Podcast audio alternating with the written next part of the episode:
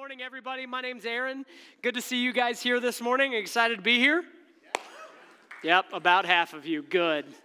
We'll see, see if we can't change that before the morning's over.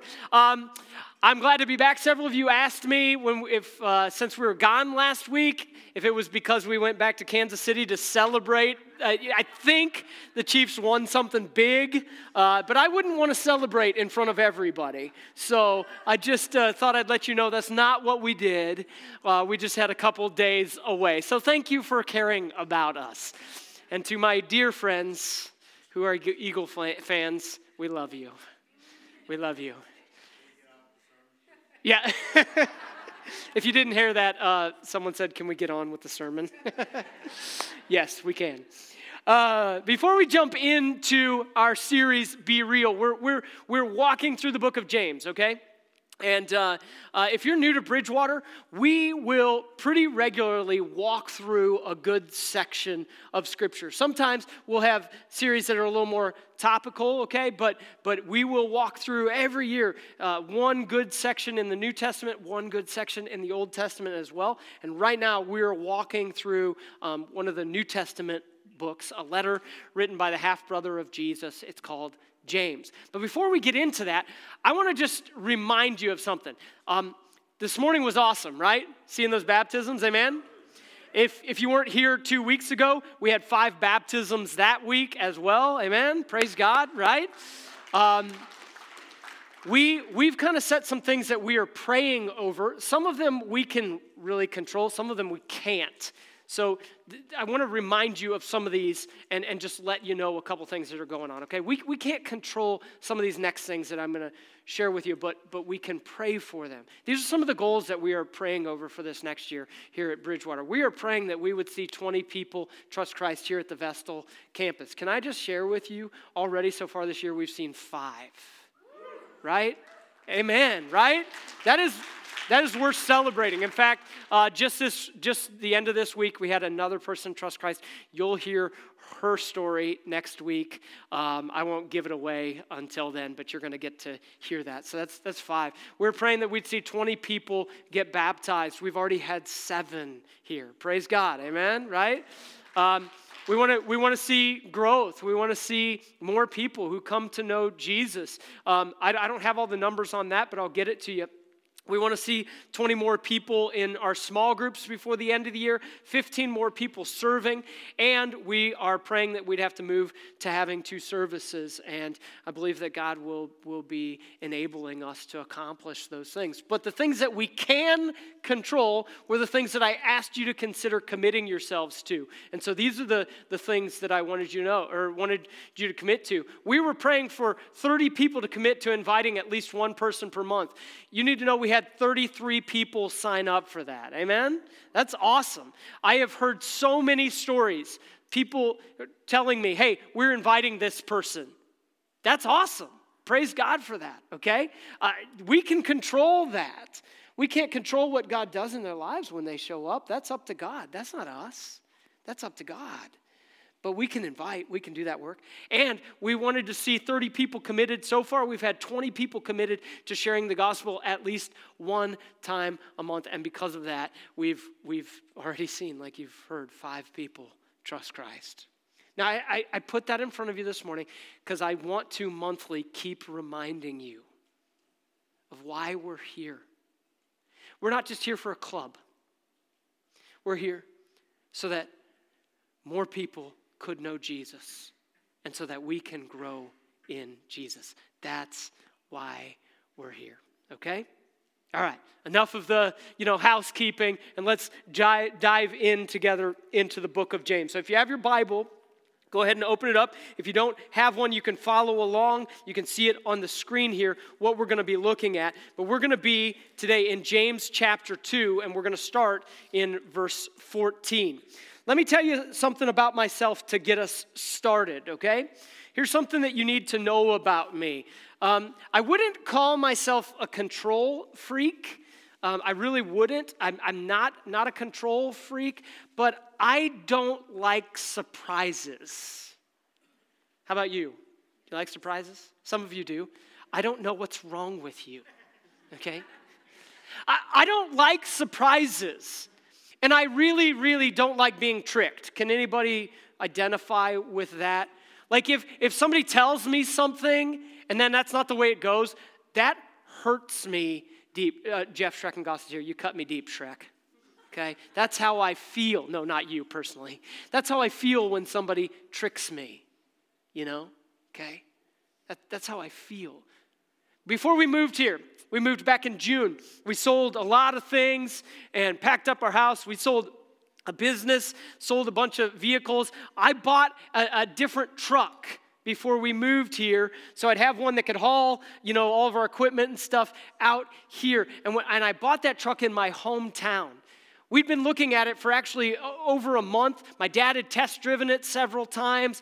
Once I sold my other vehicles, I, I, made a deal with them, and, and my dad had told me several issues that were wrong with this truck that needed to be fixed before we bought it. I told the dealership, they said, Yep, we'll have it fixed for you. When you get here, it'll all be ready to go. We'll sign and go, go on your way because we were moving like three days later. I don't know whose idea that was, it was a very narrow margin, okay? Probably mine. I get there. They had purchased one of my trucks. I give them my truck. Everything was good with that. I go to drive this truck, check it out, and the things that I had asked them to fix were not fixed. You can imagine how I was feeling at this time. Not, not real great. I went in and had a conversation with them. They said, Oh, we thought we fixed them. Okay, so, so just leave it with us. This is 200 miles away from my home. I couldn't leave it with them. I didn't have another vehicle. I just sold them my vehicle. What was I supposed to do? So they said, okay, just take it with you, and when you land in, in New York, get it fixed, and we'll pay for it. Cool. Can I get that in writing? Got it all figured out, got it all written down. We drive out here, truck runs fine getting out here and everything, but there were just some minor issues. So when I got out here and got settled, I take it in. The, the, the, the company, a different Ford dealership, went to fix it. Some of you just said, oh, yeah, it's a Ford. That's, that's the problem. I know. They go to fix it. They let us know what it's going to cost. I let the dealership know that I bought it from, and they said, oh, we won't pay that much. Uh oh. You can imagine how I felt. I was very calm, cool, and collected. Oh, well, that sounds great. Thank you. If you believe that about me, I've got some land, some oceanfront land in Arizona I'd like to uh, sell to you. No, I, the reality is I was upset. I was frustrated. And here's why they said one thing, but then they did another. In the end, they, they paid for some of it, but it ended up costing us something like $1,500 out of pocket, and I was pretty upset because of one thing, because of this. They said one thing and did another. Let me share with you one other story. The story is not about me. Um, I'm not a big art fan, but I heard this story recently. In fact, it's about, it's about a sketch done by a man named Pablo Picasso. Ever heard of him? Let me share with you this sketch. Here's, here's what it is. This sketch is called La Femme à Chapeau Bleu. I don't know if you say it like that or not. I just, that sound, sounded, sounded good to me. So there you go. Here's what it means woman in a blue hat. like that, that's what it means in, in French, okay? Did I say that right? I got, I, Almost, okay. Uh, okay, Agathe is, is from France, so she could, she could say it uh, accurately. Okay, this is it's a very famous sketch, okay? It's not like a lot of Picasso's other paintings, so this one is, is, is, is pretty, you know, pretty well known. There was a woman, her name was Tatiana Khan, who was a very, very well known arts dealer in, in LA. She had a great reputation. And how you have a great reputation with the last name Khan, I don't know, but she she did and and she sold this painting or this sketch in 2009 for 2 million dollars. She said she was selling it for the Forbes family. Ever heard of the Forbes family? Big, big name. She said she was selling it for the Forbes family, and they wanted to do it privately and discreetly, so they were using her gallery. The person who bought it, after about a year, started to get a little suspicious and decided, you know what, I'm going to look into this. And they found out that it was a fake, that it was a fraud. And after a little bit of an investigation, what they found is that Tatiana had hired one of her art res- restoration specialists to make a copy. She paid her $1,000 and she produced this copy. And then Tatiana turned around and sold it for $2 million. Can you imagine how you would have felt? Can you imagine how you would have felt if you thought that something was real and genuine and then later later you found out that it's fake? Here's what I know. If you think that something is real or genuine, if you think that it's the real deal and later you find out it's fake, you're probably going to be upset. Wouldn't you agree? I'd think you'd want your money back too. And that's the reality that there are times that people say one thing and do another. In both of these cases, in my situation and then in this situation with Tatiana Khan, the people said, they said one thing and then they did another. And that's a real problem. Now, what would we call that when someone says one thing and does another? What would we call it? We'd call it a counterfeit, a fake, right? That's what we'd call it. We'd call it a counterfeit. When I heard this story about Tatiana Khan, it made me think about this passage of scripture that we're going to look at today. And this is, I, I, just want to be honest with you, this is one of the hardest passages in all of the New Testament. And so if, if it's your first time here this morning, you're welcome. This is this is going to be a little bit fun. This is a difficult passage to step through. I will wholeheartedly acknowledge that, okay?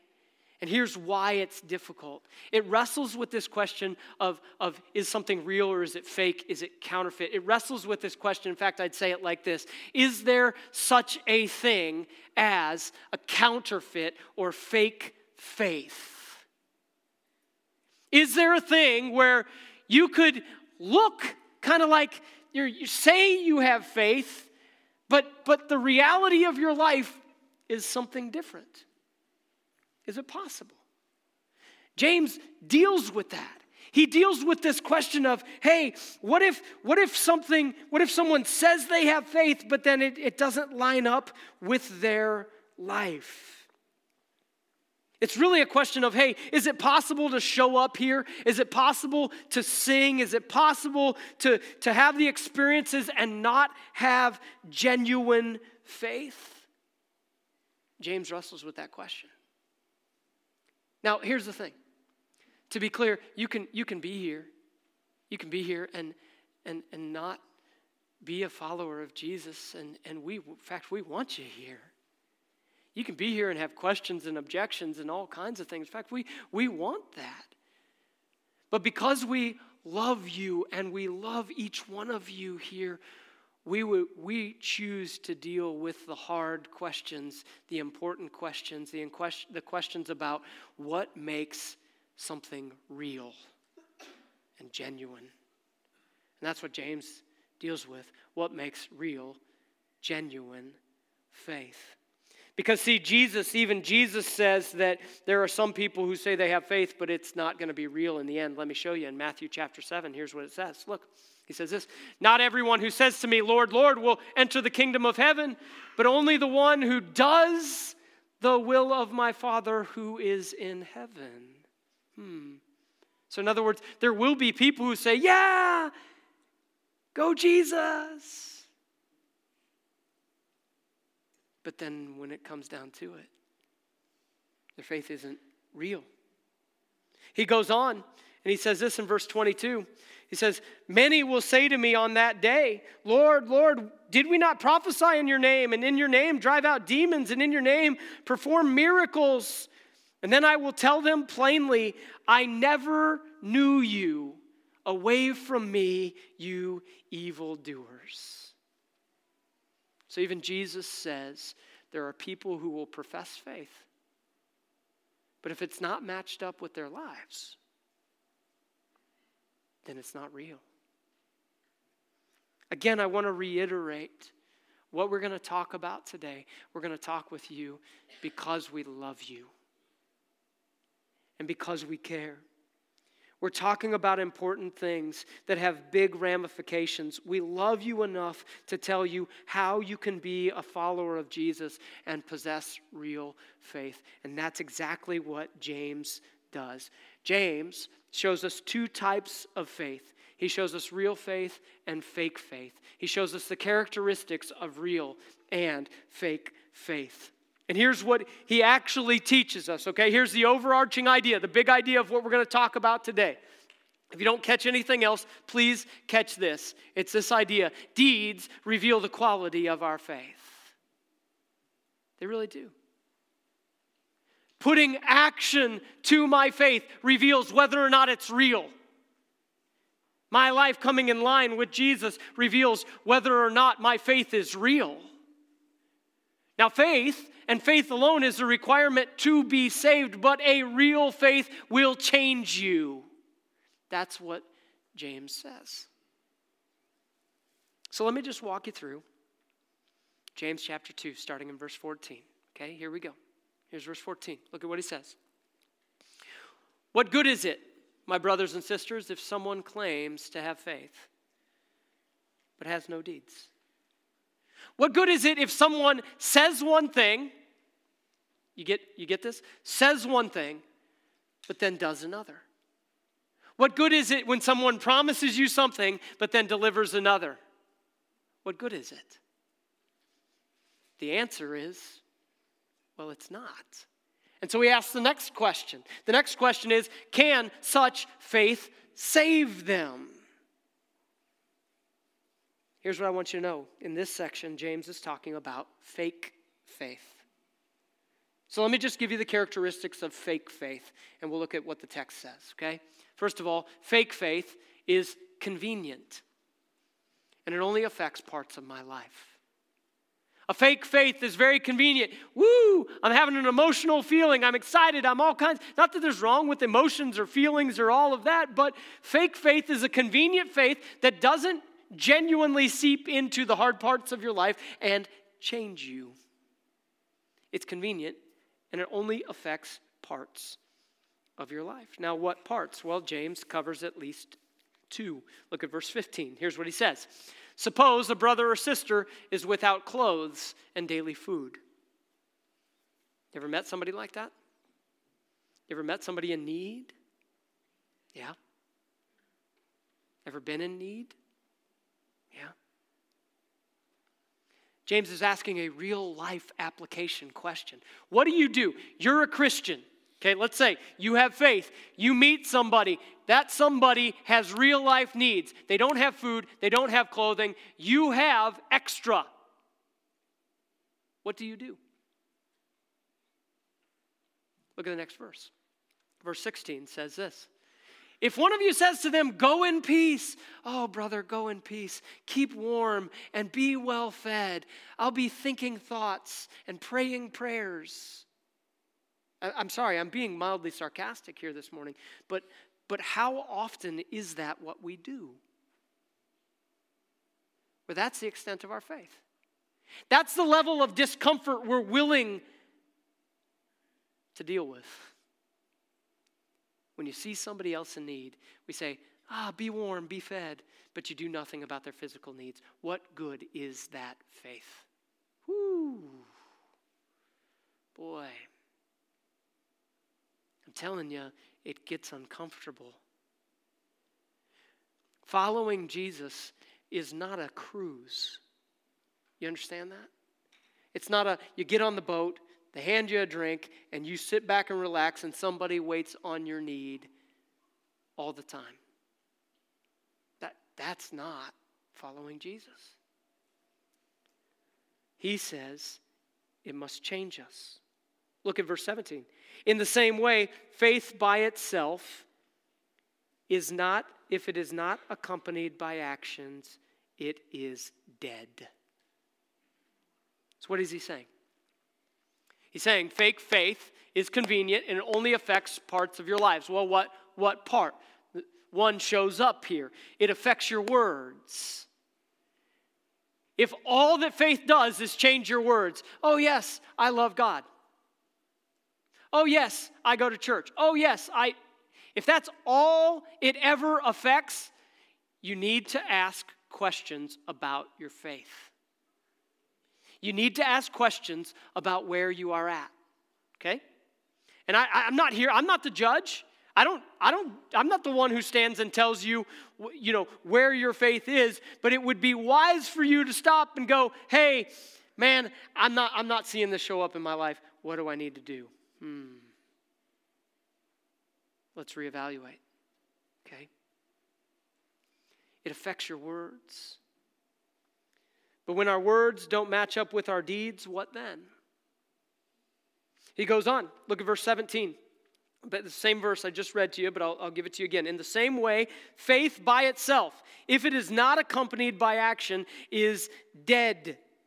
It's, it, it, it's not a living faith. It's not the kind of faith that God designed to produce in you and me. Verse 18. But some will say, You have faith, I have deeds. Show me your faith without deeds, and I will show you my faith by my deeds. What is he saying? Some people would say, Oh, I have faith. I have faith. Okay, how are you going to show it? Your faith should show up. It should be visible. It should be something that you can see. Then in verse 19, he says, You believe that there is one God. Good.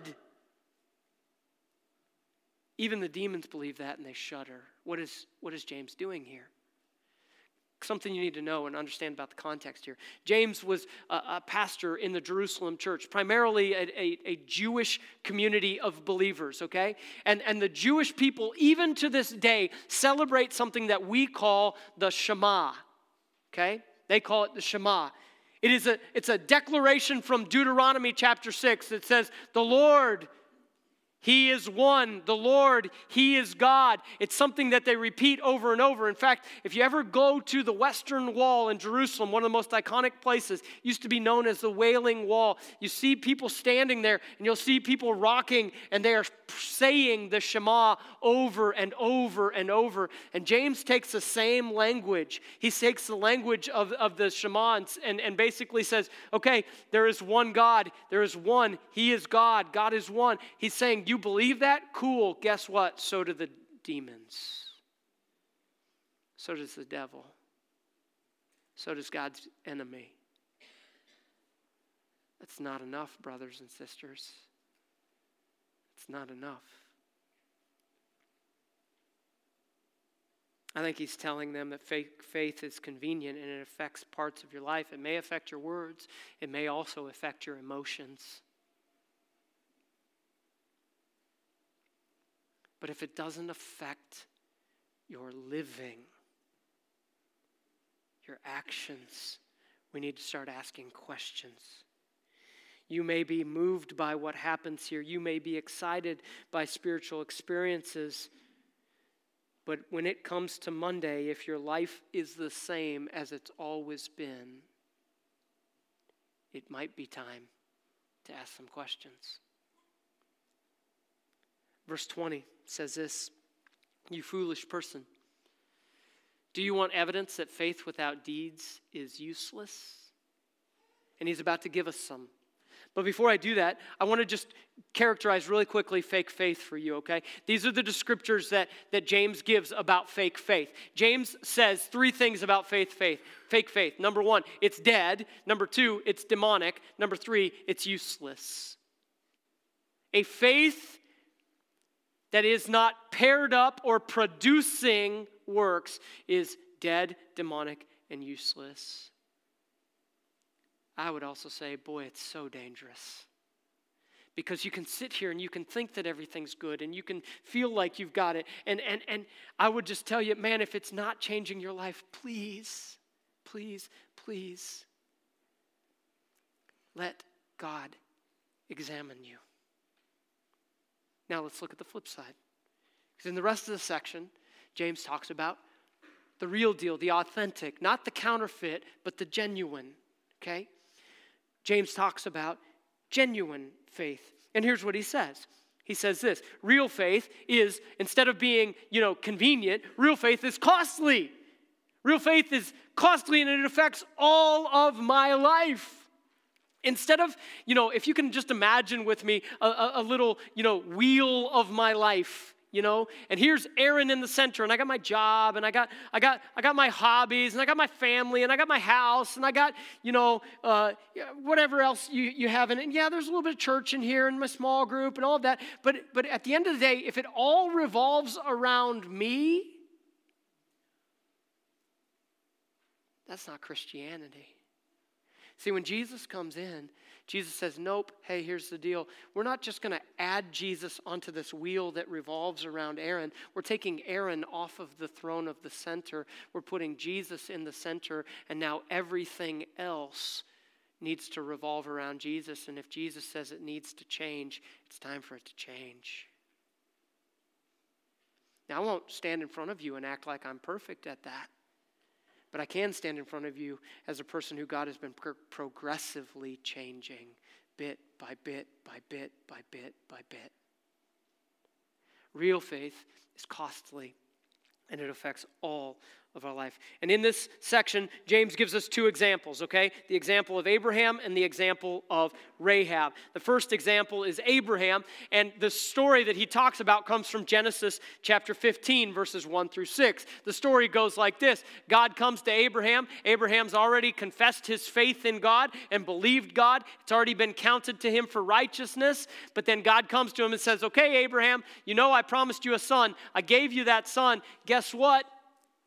You're to take that son and you're to offer him as a sacrifice to me. Now, can I just be honest with you for a minute? I struggle with this passage of scripture. Anybody else? You don't have to raise your hand. I struggle with it. Why would God do that? I don't know. But he did. And he asked him, God knowing all along that he was going to stop Abraham. The question was, what would Abraham give to God? Would it be all? And he did. He took his son Isaac, his promised son Isaac. He put the wood on his back. They went up Mount Moriah. They built the altar. Isaac's looking around, going, Dad, I see the fire. I see the knife. I've got the altar. Where's the sacrifice? And, and Abraham said to his son, He said, Hey, listen, son, God will provide. And he put Isaac on the altar. And right before he went to take his life, God stopped him And then James says this, talking about the story of Abraham. In verse 21, he says, Was not our father Abraham considered righteous for what he did when he offered his son Isaac on the altar? Well, yeah. Yeah, he was. Now, here's the thing God had already accounted to Abraham righteousness but his righteousness and his, the, the, the, the reality of his faith was now on full display. You get it? He goes on in verse 22 and he says this You see that his faith and his actions were working together. They were working together. And his faith was made complete by what he did. In other words, if the work, if the deeds never showed up, his faith would not be genuine. Now, some would say, well, wait a minute, what about the thief on the cross? There's a story with Jesus, and there's, there's, there's two thieves crucified right beside him, and one believed that day, and he never had a chance to do any works. No, that's very, very true. I get it. But I am confident that God would have been working in his life and would have produced change. Okay? Abraham's example shows us that faith and works are not competing. This is James James passage is not about faith versus works. This passage is about real faith versus fake faith. That's what it's really all about. Verse 23, and the scripture was fulfilled that says, Abraham believed God and it was credited to him as righteousness, and he was called God's friend. Verse 24, you see that a person is not considered righteous by what they do. Or, excuse me, I read that wrong. Let me read that correctly. You see that a person is considered righteous by what they do and not by faith alone. Now, is this saying that you earn God's favor? No, no, no, no, no. Scripture is very clear on that.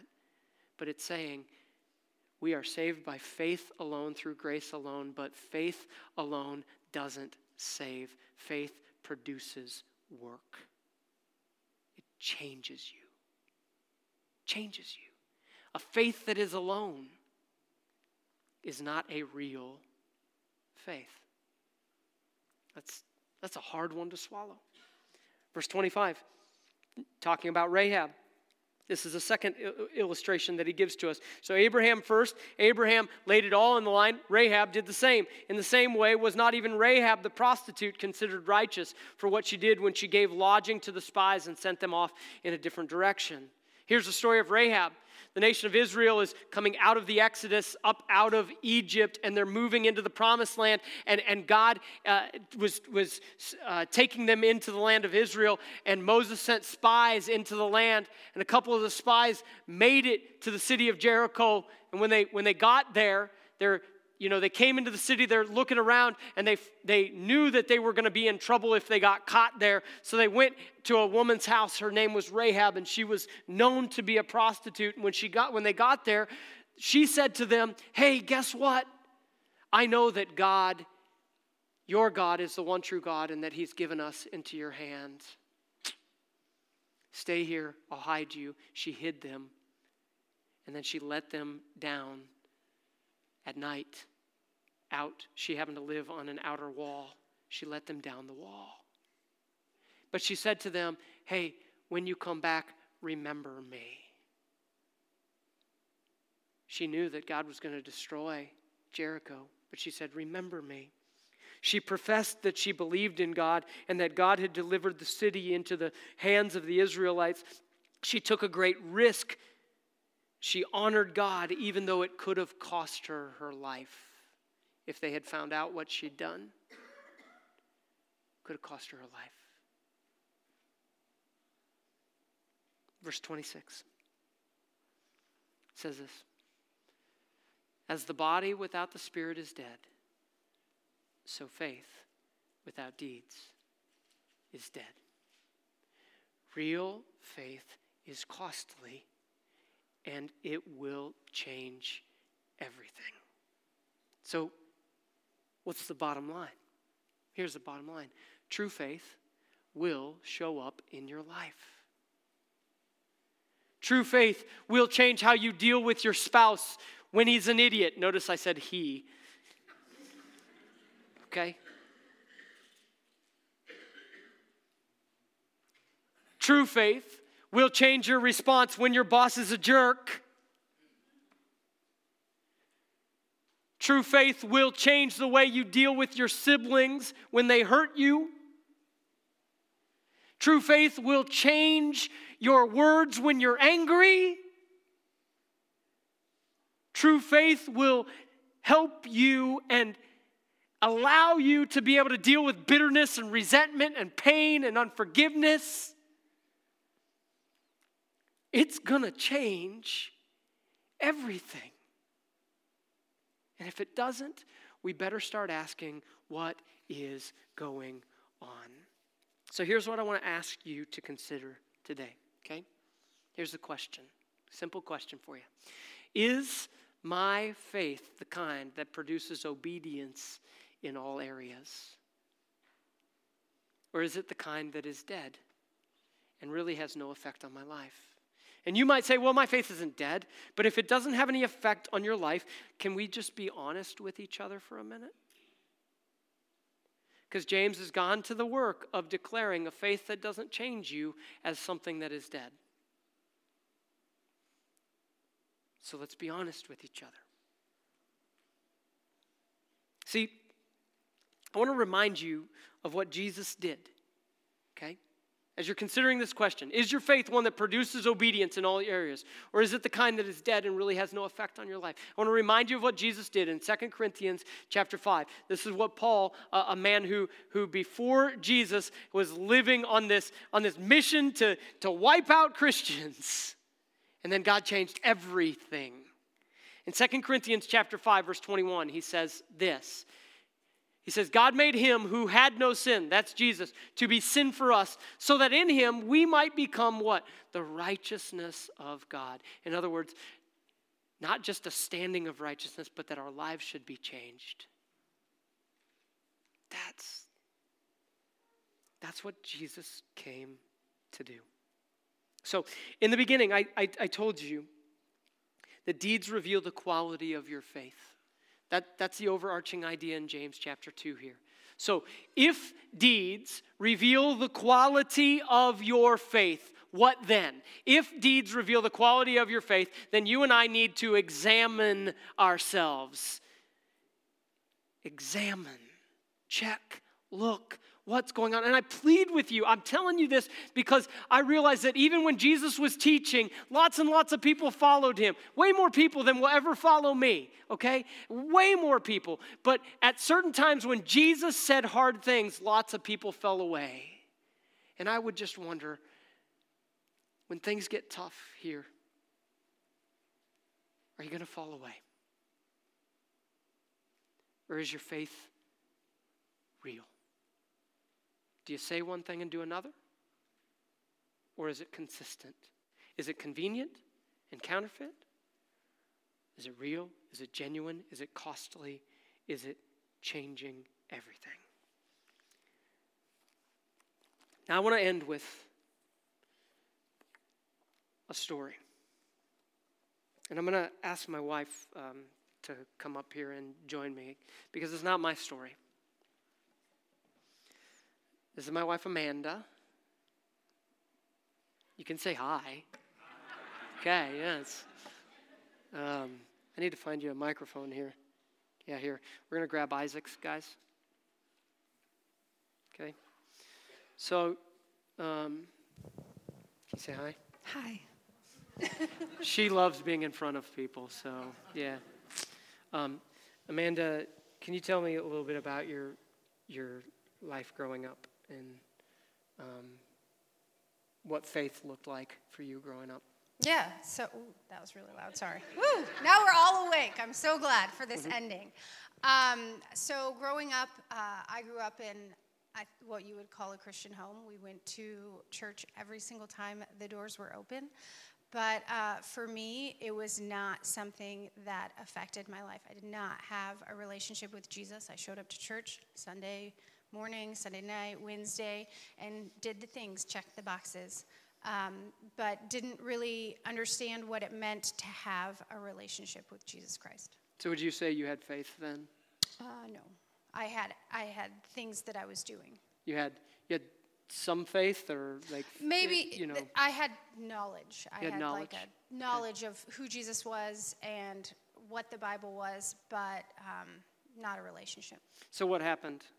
So uh, I went to college with um, this knowledge, and um, I made choices that were not helpful for my life, and um, ended up um, in some really hard spots where Jesus was literally taking every single thing out of my life that I held dear in order to get my attention so that I would come to him and say, Listen, I surrender. I have nothing, and I need you. And did you do that? I did. Uh, I it, it I I um, if you don't know this about me, I am just a little bit stubborn, um, and. and so I fought for a while. Two two very stubborn people married yeah, to each other. It's, it's, an interesting relationship, mm-hmm. yeah. and we have produced wonderful children out of that. um, so I definitely fought God for a while um, because I truly did not want to give up the things that um, were a comfort to me. And so um, one night after going to church, um, we, there was an evangelist that came to our church. And um, to be honest, he talked about um, the realization of hell and what that was going to be like, and um, that we all needed Jesus to save us from that and to save us from ourselves. And that was the night that I decided that I needed to have, I needed to put my faith in Jesus and to have a relationship with Him. Yeah. Uh, and what you, what, just really briefly, what did you commit yourself to doing after that? Shortly after that, like what, what kind of things showed up in your Um, life? So, actually, uh, very quickly after that, God brought an opportunity into my life to um, go to a camp and to be a counselor for the summer.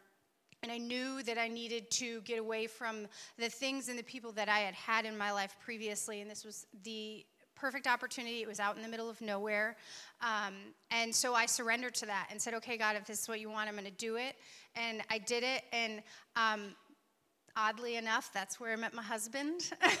in, in a cornfield. That was great. So, but um, it was it was after after my decision to place my faith in Jesus um, that subsequent decisions came to surrender things in my life to Jesus. Yeah. She, you, you, I'll say this for her. She had decided that she was going to kind of basically be, be single and go be a missionary uh, in, in Africa, of all places. She'd given, given her life over to Christ at that point. And God had different, different plans. Now, why do, why do we share this with you this morning?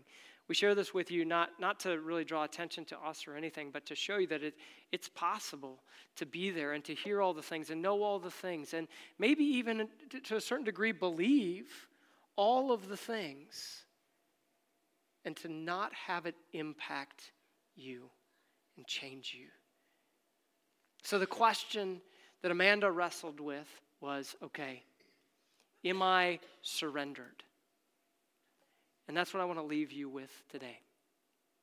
Are you surrendered? Would you pray with me? God, thank you for Jesus and the work that he's done.